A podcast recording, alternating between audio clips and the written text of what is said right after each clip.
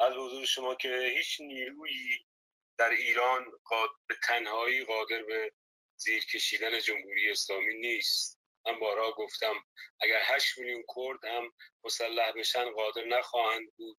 اگر 20 میلیون آذری هم به همچنین. معلمان به تنهایی قادر نخواهند بود و طبقه کارگر رزمنده ایران با تمام توانی که داره به تنهایی قادر نخواهد بود. بلکه اتحاد و یگانگی نیروهایی است که برای آزادی و دموکراسی عدالت اجتماعی و جدایی دین از دولت فعالیت می‌کنند. امیدواریم ما روزی به اونجا برسیم و در وحله اول ما هم در خارج از کشور باید در این تلاش سهیم باشیم و شریک باشیم و بتونیم در خارج از کشور نیروهای به اصطلاح طرفدار آزادی رو گرد هم بیاریم. و اما در مورد ببینید من, من خیلی کوتاه اشاره بکنم در مورد مسئله دفاع مسلحانه یا کلا مبارزه مسلحانه.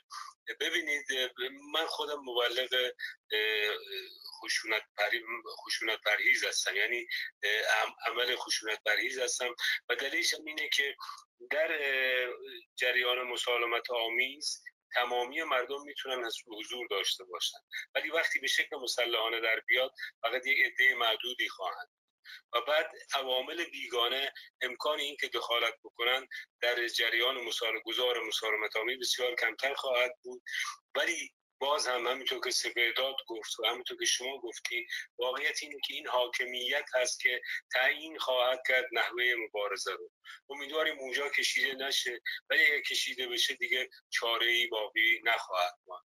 زمان من بگم خدمت دوستان روز چهارشنبه ما از چندین شهر اروپایی آزم بروکسل هستیم و در اونجا در برابر پارلمان اروپا یک تظاهراتی داریم. به حمایت از مردم ایران و امیدواریم این حرکت ما تا حدودی پشتیبانی باشه برای مبارزات داخل ایران.